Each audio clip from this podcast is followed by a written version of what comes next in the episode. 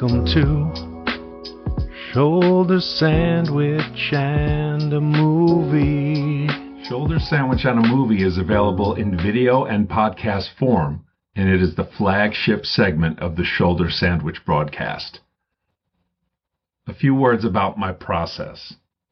Although it may be modified based upon the type of movie or a need for improvements identified by me or by listeners, this is what I'm currently thinking. I'll start off with some basic information such as release date, major cast members, box office totals, and reviews culled from well-known sources like imdb.com and rottentomatoes.com. I will then provide what I consider relevant background on the movie. For example, for Rambo First Blood Part 2, I would mention First Blood as well as the other movies Sylvester Stallone acted in up to that point in time. I will then share any interesting personal details related to the movie's release. At least I hope you'll find them interesting. I will then break the movie into scenes and then analyze them in order. I will generally use location as a guideline in defining a scene, but this could vary if there's a montage or other situations I'm not smart enough to anticipate. For each scene, I will note key characters that are introduced, any other of my all time favorite projects they might have been in, cameos, trivia, confusing items, references I still make to this day, as well as two crazy clever acronyms I simply willed into existence. When I say it's time to get petty, Petty stands for Pops Explains Things to Youngsters, which is an opportunity for me to add historical context given my long ago birth year of 1968.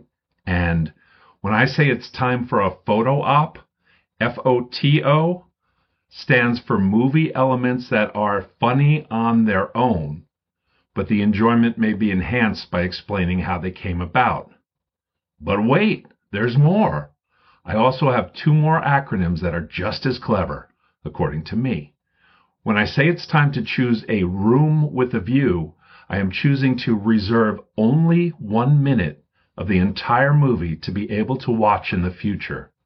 This must be one continuous minute, and it may be pretty obvious, or it may require a great deal of thought. For example, during the first movie analyzed, The Naked Gun, I went all Zapruder film and viewed the scenes frame by frame to maximize those 60 precious seconds. And when I say it's time to see what made the final cut, I am presenting all the noteworthy movie items that I didn't already mention.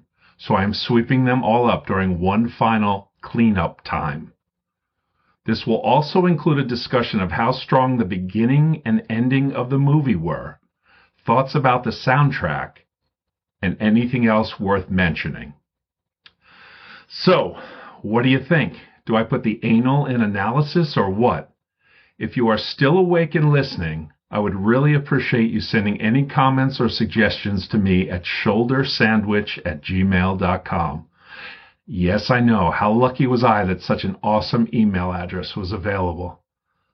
My goal is to make Shoulder Sandwich and a movie as entertaining as possible and your input is extremely important to me.